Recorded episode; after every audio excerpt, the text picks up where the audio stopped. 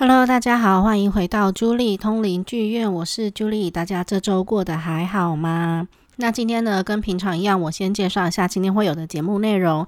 有兴趣的朋友呢，就继续往下听吧。今天闲聊的主题是总是重复出现在人生当中的情境。在你的人生当中，有没有哪一些事情，或者是有没有哪一些人物，哪一些富有某种特质的人物，会不停地出现在你的人生里面？这时候你都是怎么面对的呢？我今天想要来聊一聊这件事情。我遇见哪些重复出现的人生情境？最后我获得了些什么，或者是最后我打算怎么去面对它？好，那我们要接下来要来讲我这一周准备的小故事。好，我这一周呢，主题是总是一直重复出现的人生情境。对我自己来说，我最容易重复一直出现的是，我从小到大呢都不停的在 顶撞代表威权的那个象征，但是很少是我的家人啊，大部分是往外的，比方说师长、上司这样子的角色。那我印象中，我第一次遇到这个课题已经有点模糊了，因为大概是在国小，国小的时候，真的年纪很小，对不对？差不多已经忘记是为什么了，只是记得说段考结束。那你知道小朋友啊，那段考结束之后，老师通常会可能放一些录影带给你看啊之类的，因为也没有什么要教，没有进度要跑。所以断考过后，大家的气氛都偏向比较放松，比较好像去学校是去郊游，是去托儿所的那种感觉。那我记得当时我应该是国小四年级还是五年级，年纪没有很大。那有一个老师他，他我记得他是个男老师，那他。本身就是个严肃的人，没有错，但我没有印象说他是一个脾气暴躁的人或什么，只记得他很严肃。总之呢，段考已经结束了，然后那一那一堂课我还记得是社会课吧，社会课，社会老师就走进来，我就问了老师一句说：“老师今天要做什么？”段考刚结束嘛，那我又不知道社会课要干嘛，所以问了一句说：“老师今天要干嘛？”这样，老师就回头看了我一眼，就仿佛在寻找说刚才这个声音是从哪里来的。那他很快的就。把眼神锁定到我那个方向，他说：“刚才是你提问吗？”然后我就想说：“呃，对对。”我就站起来，老师就问了我一句说：“现在是你老师还是我老师？”然后身为小朋友的我，我就哈吓了一跳。我记得我没有回答他，如果我有回答他，我应该也是回答说你是老师啊什么，就是照实回答这样。但我就记得那个老师呢，马上就说：“去去外面跑二十圈再回来。”然后我整个人就觉得，诶。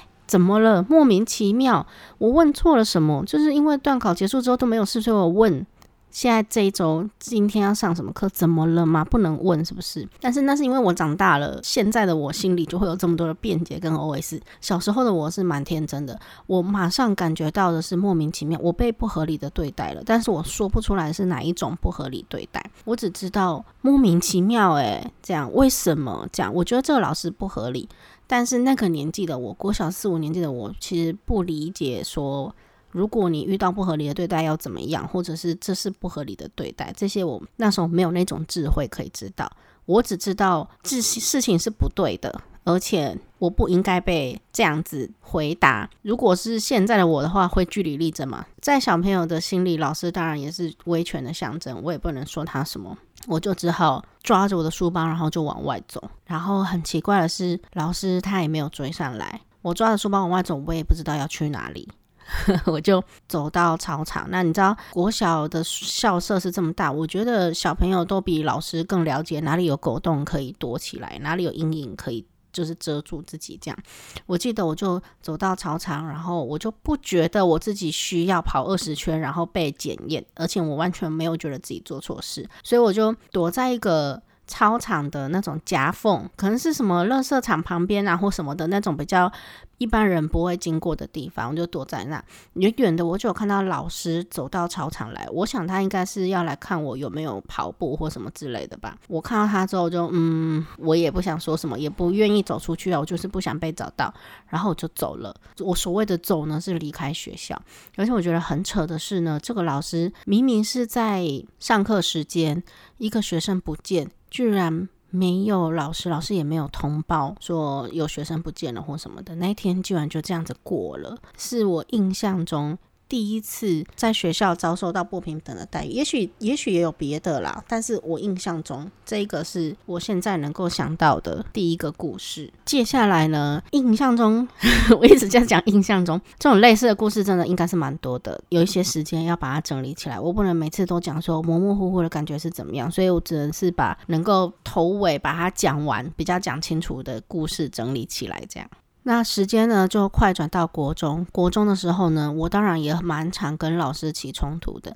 尤其当你是国中生的时候，你的力气跟你的个子都比以前还要大上不少，你就越来越觉得自己可以跟老师势均力敌。这样，那我跟国中的时候跟这个老师起什么冲突，其实我已经不记得了。我只记得老师做了不合理的要求，全班都静默。但是我。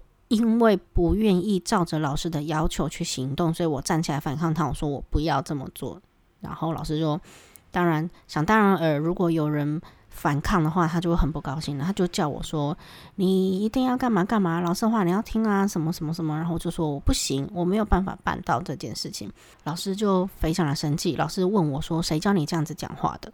那我就问他说：“那么又是谁教你跟跟学生这样子讲话？”老师就说：“找你的父母来找我谈。”然后我就问他说：“你几岁了？你总是要找父母，我找我的父母来，你也要找你父母来跟我谈吗？”老师整个暴怒。我记得从那一次之后呢，这个老师就再也没有跟我讲话了。我其实真的也不记得自己到底是为了什么跟他这么大小声，应该也是。比方说他教的东西不合理，其实那个老师呢，他是一个宗教人，他有很信奉的宗教，很常把这种宗教的规则啊，或是什么一定要做资源回收啊的这些，其实跟课堂不太有关系的活动带到我们的课堂上。由于我其实本身真的也没有特别信奉什么样的宗教，我不会觉得说你喜欢我就得跟你做，常常就会有这种反抗的状态发生嘛。那可能反抗的话，他们就会觉得说你。没有慧根啊，你很难教啊，顶撞师长啊，这种啊，顶撞这种罪名，在我心里听来根本就不算什么，但老师就会气得面红耳赤。嗯，我其实也不是很鼓励大家这么做啦，因为尤其是学生跟老师，现在的校园结构怎么样，我不是很清楚。但在我那个年代呢，你跟老师对着干，不会有什么好下场。至少我从以前到现在跟老师起冲起争执呢，都 最后都是随小收场。然后接下来呢，时间再快转到高中的时候，我高中的时候呢，读的是美术的学校。有一次为了班展嘛，还是科科展，就是为了展览美术展览，老师就要求所有的学生都得要课后留下来画素描。那我那时候就是觉得我很累，你留我在这边画素描，我也画不好，我也。没有办法好好的利用时间，我想要自己利用自己的时间，所以我就跟老师说，我回家会画，我跟你约定说，我明天带什么样的进度来，可是我想要回家。那老师就跟我说，全班都在这里，你也要在这里画啊。我就说，可是我在这里，我没有办法画，我很累，我真的必须要回家休息。我一定会明天画到这个进度。我想要先回家。但是老师可能就是很怕特立独行的人吧，就说不行，你一定要在这里画。那个老师他，我记得他还是个比较年轻的老师，他并不是。年纪稍长的，已经在师长圈混很久的那一种，所以他就是满腔教育热血或什么之类的，比较属于热血型的老师。总之，他就认为大家应该要团进团出。你干嘛？你觉得你自己很厉害，非得要特立独行不可？但我的观点是，我就跟你说了，我在这里没有办法好好的画画，我回家，我明天带再带进度来，为什么不行？这样我又不是犯法，又不是违法，最后僵持不下，我当然也没有什么好果子吃。是啊，我那时候就坐在自己的座位上，然后就跟他两个人干瞪眼，干瞪了两三个小时，一直到八九点回家。我什么事也没做。那他既然要留我在那边画画的话，就代表我隔天并不需要带我承诺的进度来嘛。所以我就在那边跟他干瞪了两三个小时，没画，整个图画都没有进度。回家我当然也把他丢在旁边，我也不想理他。这整个关系就进展到最糟的状态。其实最后为什么说虽小是我？因为我还是要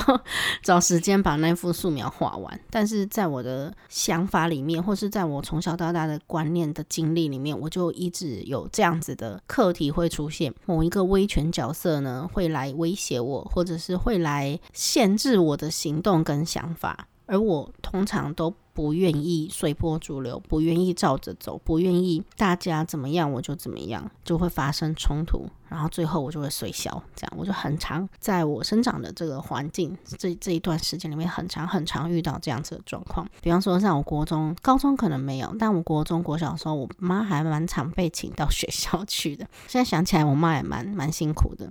从小到大，我妈就教我说：“你不可以先动手，但是你也不可以被欺负。”当我挑战的对象是老师的时候，我妈其实。没有真的责备我什么，她通常都是告诉我说，你这样子跟老师对着干，对你自己其实没有好处。她没有说我做的不好，但她认为我这样做对自己是没有好处。好，我们刚才讲到高中嘛，对不对？接下来我要讲。大学，由于高中的时候呢，我读的是美术学校，大学的时候当然也念的是跟美术相关、跟设计相关的科系。设计相关的科系呢，有时候你就会需要平图。大家知道什么是平图吗？就是评断的评跟图片的图。平图就是有时候你必须要做一些模型，或者是你需要做一些你做好的设计案，然后可能整个系所的人都把它排开，然后老师有一些专业老师就会来。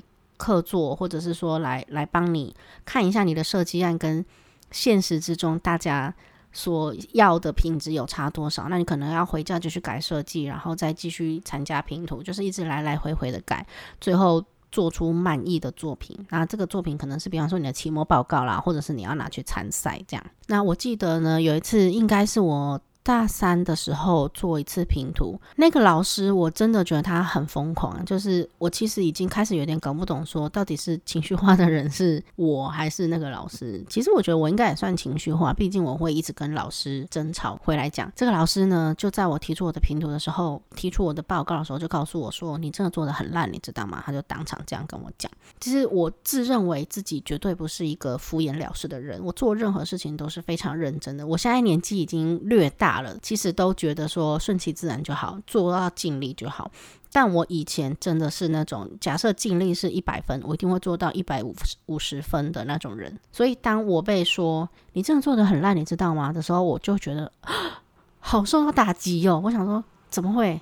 为什么？然后老师就说：看你这个样子，你这个评图这个样子，你就只能重做啊！你如果不重做，你就等着被当好了。他就这样子讲。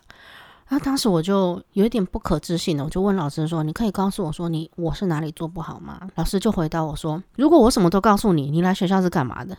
你学生这么好当哦？”他就这样的问我，我就想说：“哦，所以是要来找我吵架的吗？”当然，我想啊，因为其实我真的从以前到现在啊，是一个很容易在人群里面很显眼的人。可能我的行事作风也比较容易被看见，呵呵，也比较特立独行。这样，他那时候这样子说我呢，我其实就不高兴了。我就想说，大家好来好去，好好的做事情，凭什么你一直这样子对我说话？我又为什么一定要受这样子的委屈？所以我就马上。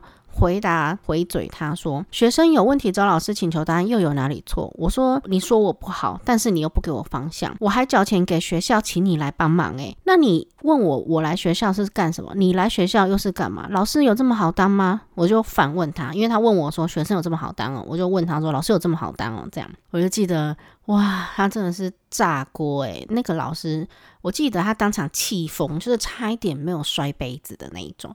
其实我事后才知道说，其实所系上的所有的老师都不喜欢那个人，因为他就是很情绪化，也有一些前科，好像是挪用了客户的工程款什么的，最后也有去有一些法律上的问题产生，但这个就不管了啦，只是说他那个时候这样对我讲话，这样气疯摔杯子。然后他就去找系主任，他去找系主任，然后跟系主任讲说：“今天如果让这个学生拿到我们学校的毕业证书，我们学校也是没救了啦，程度那么低，我跟他这个系只能留一个人。”然后我那时候就问他说：“现在这个问题是怎么样？又不是在问男女朋友，还要你选你跟你跟谁哦？”我就这样子讲他，我想说，又不是现在掉下海了，你要系主任问说你要救你还救他，不知道你现在问这是什么意思？那系主任就很为难。我记得系主任是个好人，当下他也没有说是谁的错，这样只是说哦，想要把场子圆过去或什么之类的。只是当然啦，就是因为毕竟我是学生嘛，就你不觉得很扯吗？我交钱去请别人来告诉我说这件事情要怎么做，我是付出的。这个钱也许是我爸妈出的，不是我自己赚的，没有错。但是我是付出，然后我还去问问题被骂，这是莫名其妙。这件事情的结果就是我就是被挡了。然后我自己就觉得蛮蛮灰心的。我不懂这个世界发生什么事情，我不懂为什么大家都冲着我。那时候我也有真的有这样子的感觉。我只是说出我自己心中的疑惑跟反抗那些我不应该被这样子对待的待遇，也不行吗？难道我就应该要逆来顺受吗？我这个人就不是逆来顺受的个性啊。那我就。一直很冲突，说我的个性怎么了？难道一切都是我的错吗？不过我前面举了三十五个例子，大家也就知道说，像这样子。必须要跟强权做对抗，或者是必须要在强权的这个状态之下呢，还要表达自己的立场，这件事情呢，就一直是我的课题。我的家人呢，也曾经问过我说，为什么别人能够忍耐，但我却不行？难道你都不跟他们起冲突就不行吗？你一定要起冲突吗？我的心里是觉得说，如果说这件事情是错的的话，为什么只是因为他的权力比较高，我就必须要去遵守？很多时候，很多事情我也只是问了。并没有每次都要挑起争端，但是对方却突然间勃然大怒。其实我觉得我也有一个才华，是我很容易去踩到别人的痛点。一句话惹怒对方，这样我觉得 我有这样子的才能。那我我很了解，其实我从头到尾都很了解，说学校它是一种团体生活，也许要尽量少做一些跟大家不合群的事情。但是当你在团体生活的时候，并不代表我们就可以无视这整件事情的对错的。别人说什么你就往前走，真的可以这样吗？脑袋这么好用的东西不用吗？那时候那个时代的我真的是很挣扎，到底表达自己是对的。还是我就应该要学着随波逐流。不过总而言之啦，我的学生时代跟老师起冲突的记忆实在是超级超级多，每一件事情我都没有什么好结果。我觉得，所以这也延伸到前几集我有讲嘛，就是我所喜欢的环就业环境里面，我非常的讨厌上下关系，所以我不喜欢必须要有上下关系的这个公司制度。我也尽量。想办法不要去公司上班，我觉得理由应该是从这里来的。所以我知道上下关系，它其中一定隐含着某些不合理在里面。那我很没有办法忍受不合理的事情，所以我讨厌去公司上班。讨厌归讨厌啦，其实我觉得离开学校这样子的环境，出社会之后呢，一切就有好一点。为什么？因为当你在学校的时候啊，你为了毕业证书，你为了教授给你好成绩，教授让你过关，你不得不去。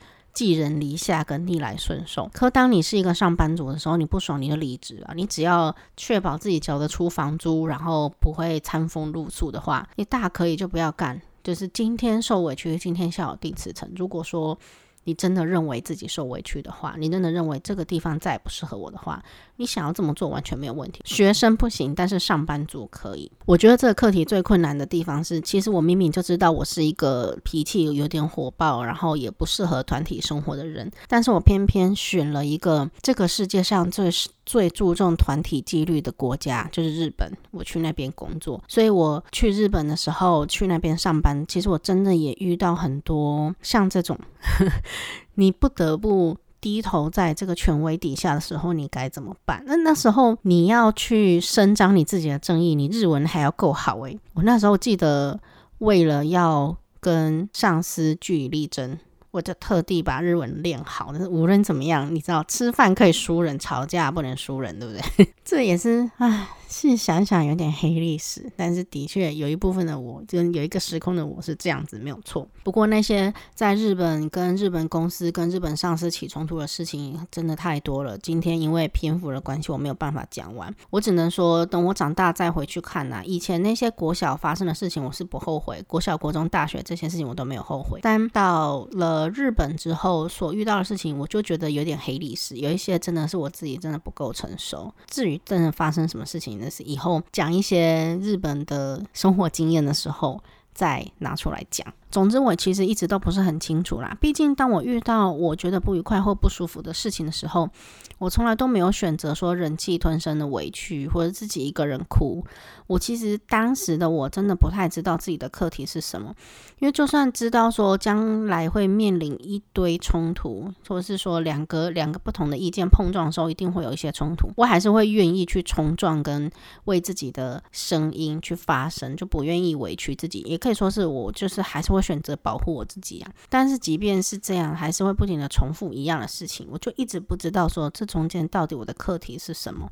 事情的转捩点呢，是在我那时候回来台湾之后，当我的位置改变之后，我突然间想到了某些事情。就是我在回台湾之后呢，曾经找到一个工作，是我自己是做开始做主管。那时候我是曾经到一间比较新创的公司去上班，然后那间公司呢，它其实就是新创，刚创一两年而已。里面那些人事的制度跟它每一个部门的制作，其实都还这职责都不是很安定。那间公司也是日商，那我去面试的时候，他们很喜欢我，因为。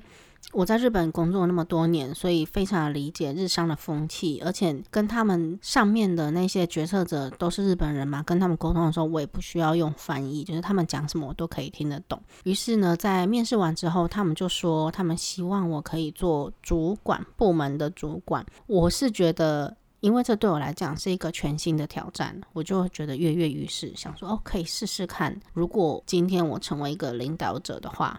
会是一个什么样的状况？如果今天变成我是那个威权角色的话，会有什么样的结果？当然嘛，课题就来了。在我去那真正去那个部门上班之前呢，那一个部门只有三个同事，其中有一个人呢，我们暂时叫他小徐好了。他不姓徐啊，但是代号叫他小徐。这个小徐同事呢，一直很讨厌我。他讨厌我的原因是因为其实他待在那间公司的时间比我还要久。那间公司如果说成立两年，他应该就在那边两年，这样就是一开始的时候就在了。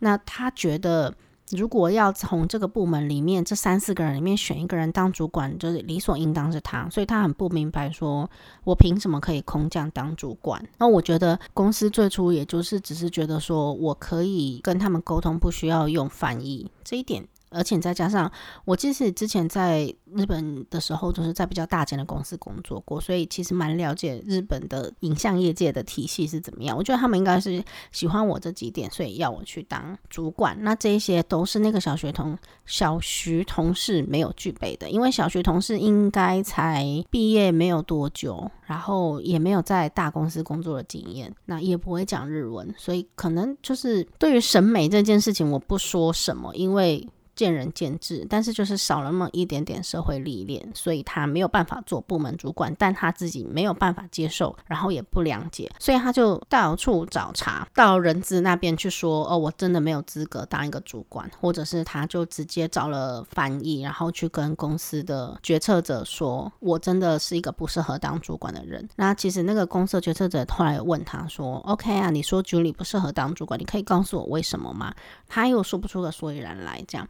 那你看他在背后这样到处找我的茬，想当然尔，他面对我的时候，他的脸色也不会太好看。我那时候第一个感觉是，我没有想要用威权的状态去面对他。我说什么就什么，你少废话什么，我不会这样子讲。为什么？因为如果我讲出这种话来，我就会成为我以前最讨厌的那种大人，我就会成为我以前最讨厌的那种上司，那种威权者。我了解他的心情是什么，我觉得他决定。不想跟我好好相处，我也尊重他的决定，所以我到最后就是只是跟他讲说，我没有要求你一定要照着我的规矩来，或者是一定要听我一些什么，但你要把工作做好，你把工作做好，我自然就没有任何话对你说，你就减少跟我沟通的机会。偏偏那个人呢，他又是一个很容易迟到，又非常的喜欢。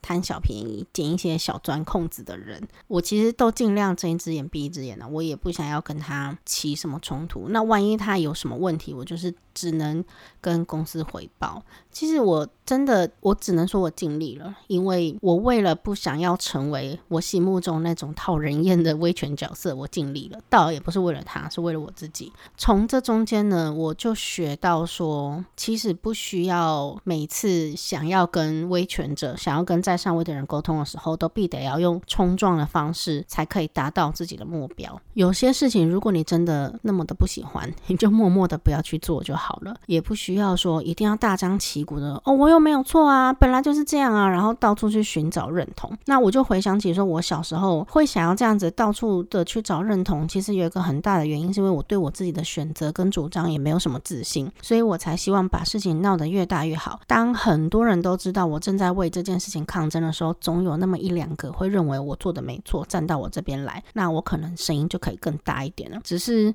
从以前到现在来，我经历的所有的事情呢，对于这样子的一个情境，最后都是落空的，从来没有人站在我这边过。那我不去讨论说他们是因为害怕，还是认为我莫名其妙，这都无所谓，因为都过去了。我从这件事情呢，就学到说我可以做自己，但是我不需要。那么的剑拔弩张，不需要每次都跟别人做对抗，不需要每次都豁出去，然后赔上自己，其实真的没有必要。我尊重他可以有这样子的选择跟决定，我也尊重我自己有想要遵守的选择跟决定。如果我不想做，那就是离开，就这样子，不要去做，不要去看，保护自己永远是我认为最重要的事情。当我一定要在一个不舒服的环境下生活，我一定会不健康。所以我最后就。学到说哦，OK，我现在知道我遭受不平等的待遇了，我现在遭受到霸凌了，我现在被威权者控制了。那么我要么选择离开，要不嘛心平气和的找对的人来说这件事情。就没有必要跟他当场对着干。就如果说大家有追我前面几集的 podcast 的话，应该有听到我在现在的工作里面也有跟一个叫雷振宇同事的人有一些小小的摩擦。那我也没有选择当场让对方难看，也没有选择说哦，我在那个地方要马上抱起争一些什么公正啊，什么自己的正义什么没有。我只是想要表明立场，说你不要这样对我讲话。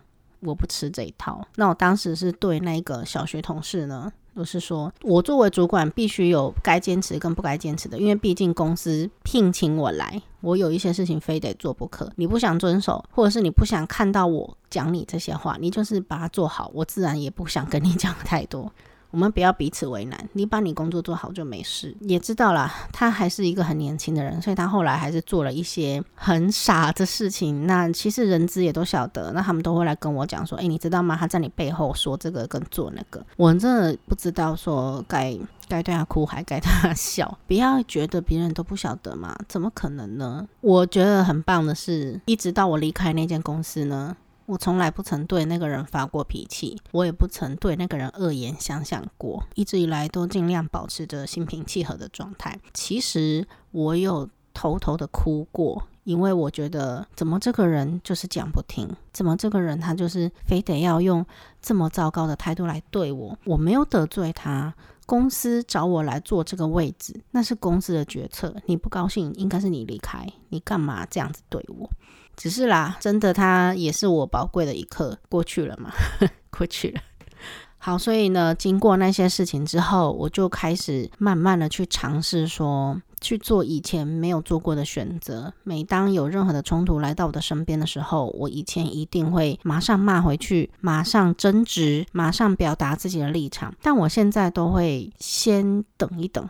想一下，其实也是经过了前面这么多事情之后，我越来越了解自己，知道自己的底线在哪里，哪边哪边有一条红线是我不希望别人跨过来的。当这个冲突来到我身边的时候呢，无论如何我就会死守住那个底线。我不希望每次自己都退到底线啊。总之坚持住，但是没有必要一时一刻就马上跟别人起冲突。那我觉得冲突是这样，人总是一个视觉的，而且也是感情的动物。就算当起冲突的时候，我是那个有道理的人，但是我可能态度比较坚决，或是看起来是比较没有那么柔弱的一方的话，大家有时候容易不站在我这边。我到现在尽量都保持，我不想跟你起冲突，但是我不能做你要我做的事，我就是这样，不合就就分手啊，就离开。那我们就不要彼此折磨。我现在的状况就是这样。那其实我觉得，自从我改了这个做法之后呢，遇到冲突的机会就真的少很多了。我不晓得是因为，因为我也太了解自己了，所以不会往那个冲突队里面砸，就是不会去公司，也尽量不会让自己加入规模太大的、制度太死板的团体，所以就比较不会有这样的事情发生。我觉得可能多多少少每每一样每一件事情都有它互相牵制跟互相影响的面向。那我觉得到这边呢，我终于结束了这个我从小开始做的课题大礼包。告诉大家的是，如果说有一些事情呢，你在你的生活里面重复出现、重复出现的，比方说你一直找到一个很烂的工作，然后不得不离职，或者是你一直交到渣男，我觉得可以想一想。为什么？然后试着选择一些你平常不会选择的答案试看看。比方说，我以前就不可能选择说退一步，然后想一想，或者是呃再说，也没有想过什么底不底线。我那时候就只觉得说，哦，他来得罪我，我就一定要咬回去。这种以牙还牙、以眼还眼的类型，现在其实也是啦，但是就变成逆位，就是变成不会很显现出来，保护自己的。条件之下，同时我也会想要顾全对方的立场。其实给自己、给别人留一点退路，真的就是给自己留一点退路。而且生气真的是对身体很不好。我现在已经尽量不想要生气了。好哦，以上呢就是这个我准备的，总是一直重复出现的人生情境。希望大家如果也有类似的事情的话，可以试看看。我觉得要不嘛，你就去选择一个，其实你也可以接受，然后跟你以前截然不同的你的做法，那或者是呢，你也可以像我这样子，就是当你的人生到了某一个坎站的时候，你会用另外一个角度来看这个世界，也许你就会有不同的选择。在这个事件还没有来之前，也许你也可以尝试一下，说如果你是那个老师，或者是如果你是那个上司，你会这么做吗？或者是你不那么做吗？你可以，我觉得没有要改变大家的决定或想法或个性，不过。闲暇的时候，换个地方，换个换位思考一下，我觉得也有助于帮自己去找到说，为什么这些情景老是不停的出现在自己的人生里面，那就可以少受一些痛苦。以上的经验呢，分享给大家。我要来讲塔罗日记的部分。我要讲的是十一月十四号到十一月十九号，我总共抽动了抽到了哪些牌哦？首先呢，我要讲到是十一月十四号的吊人的部分。吊人这张牌呢，是有一个人被倒吊在树枝上，然后头在发光哦。通常，因为你倒吊看这个世界呢，感觉你在看一个与众不同的地方。如果你倒吊看这个世界呢，感觉是你用另外一种视角在看世界。那那一天我发生了什么事情呢？那一天呢，因为我有一直想要经营 IG 或者是一些其他社群媒体，不过每一次成绩都没有很好。那我因为容易三分钟热度嘛，我就。很长，就是做到一半就把它放弃。那那天有个朋友推荐我说：“诶，你可以去看一下，有一本书叫做《百万粉丝的什么什么什么法则》。”这样，那看完我打算看那本书了，但是就是略略的翻了一下之后，我就发现说：“诶，原来我以前经营这些社群软体呢，其实有一些。” Mega 我都没有抓到，那我算是重新的看待这件事情，所以我觉得出现吊人牌非常的合理。那再来呢，十一月十五号那天出现命运之轮的逆位，那一天呢，有一个新的同事。来公司报到，那这个新同事呢，因为他暂时没有工作桌的关系，就一直在我旁边的一个小茶几上工作。他人蛮人高马大的嘛，就变成说他削了掉我一半的空间，我就一直觉得很拥挤。那为什么说命运之轮呢？因为他被安排在我旁边的小茶几工作，那我也知道说他其实坐在那边自己也很局促，所以我也不好意思抱怨什么。但我又觉得说挤得要死，又不能去上面反映说啊，他怎么这么在那边不合适啊什么的，所以就只能逆来顺受。所以我觉得抽到命运之轮的逆位其实还蛮合理的。好，再来我们来看一下十一月十六号这天，我抽中了权杖七号牌。那权杖七号牌呢，刚好是这一周的小阿尔克纳有介绍到七号这张牌。那那天我就是在讲说，你很有可能抽到七号牌呢，是你要跟什么事情做对抗，或是事情不出来都没事，一出来就一堆事，什么这样的意象。那一天呢，的确也是这样子的意象哦。我突然被交付了很多的工作，然后我就有点慌张，我就想说，哇，这么多事情我真的做得完吗？那天就一直很急。然后没有时间，然后冲来冲去，然后走路很快，必须要马上去完成些什么，这样，那最后其实都完成了，只是说那天的行程就变得很赶，所以我觉得也很符合。权杖七的这个意象，再来呢，我们来看一下十一月十七号那天。十一月十七号呢，抽中了杯子九的正位。杯子九呢，是有一个看起来很富有的人，他坐在很多圣杯前面，双手环胸，感觉好像很有自信的样子。那杯子九这张呢，通常被定义为很富有，或者是很有自信，或者是很有经济能力，或者是觉得自己掌握到幸福的诀窍了，很有自己的看法的一张牌。那那一天呢，我虽然说我的存款或者说现实之中啦，我的一些经济条件没有变得比较好，但是我开始想要去寻找说，虽然我的经济环境没有比较好啊，但是我其实过得很富有。我在我的节目里面一直讲说，其实我不喜欢公司制度这件事情，那我也尽力在尝试说，我可不可以建立一份自己的事业？那我。也在这条路上了，然后也很努力的奋斗了。我觉得其实能够拥有这样子重新来过的机会的人就并不多。那我觉得我自己是很幸运的，那一天刚好想到了这件事情，所以我觉得抽中杯子酒非常的合理。好，接下来呢是十一月的十八号那天，我抽中了权杖四。权杖四呢是一个。庆典庆祝的牌，那天呢，我经过了新北的耶诞城。我因为知道晚上的耶诞城啊，一定是很烦的，就是人会很多，可能很热闹，但人也会很多，交通也容易堵塞。所以那天特别特别跟朋友下午约在那边，但是在晚上灯亮之前就逃走。所以我觉得很适合权杖四，而且是逆位这样子的。牌，我去了那边参加了这个庆典，目睹了这个庆典，但是我没有参与其中的这个感觉。好，再来呢是十一月十九号礼拜六那天呢，我抽中了死神的逆位。死神这张牌呢，应该是在我的节目里面第一次登场。通常大家听到死神都会觉得很恐怖，对不对？在那个雷诺曼卡里面也有一张卡牌叫做 Coffin，就是棺材。那我觉得这两张牌的意象是很像，它象征着一个。事情的结束，然后另外一个事情的重生。那一天发生了什么事情呢？什么事情结束，有什么事情重生呢？那天我约了一个业务，然后想要问他说，如果我要做一个个人工作事情的话，我的金流要怎么处理，跟要怎么处理一些预约系统。现在正在处理预约的部分，占卜预约的部分。这个业务告诉我很多，然后他很热心。等到整个会议结束之后，等到这个整个讨论都结束之后，我就想说。嗯，很好，这完全不是一个我会去做的方向了，这我走错路了。这样，那我就觉得说，我之前一直都觉得说，哦，我只要利用他们的服务，或者是我只要使用他们给的一些 App 我就可以整合这件事。结果事情告诉我说，呃，其实我并不适合这样，那那个服务并不适合我。那我就觉得有一种死神的感觉，宣告说你不适合，和你不你走开，这边不再适合你。我就另外要去找方法。那其实死神这张牌听起来跟看起来都很恐怖，因为是一个骷髅头的人，然后骑在白马上嘛，然后拿着镰刀这样。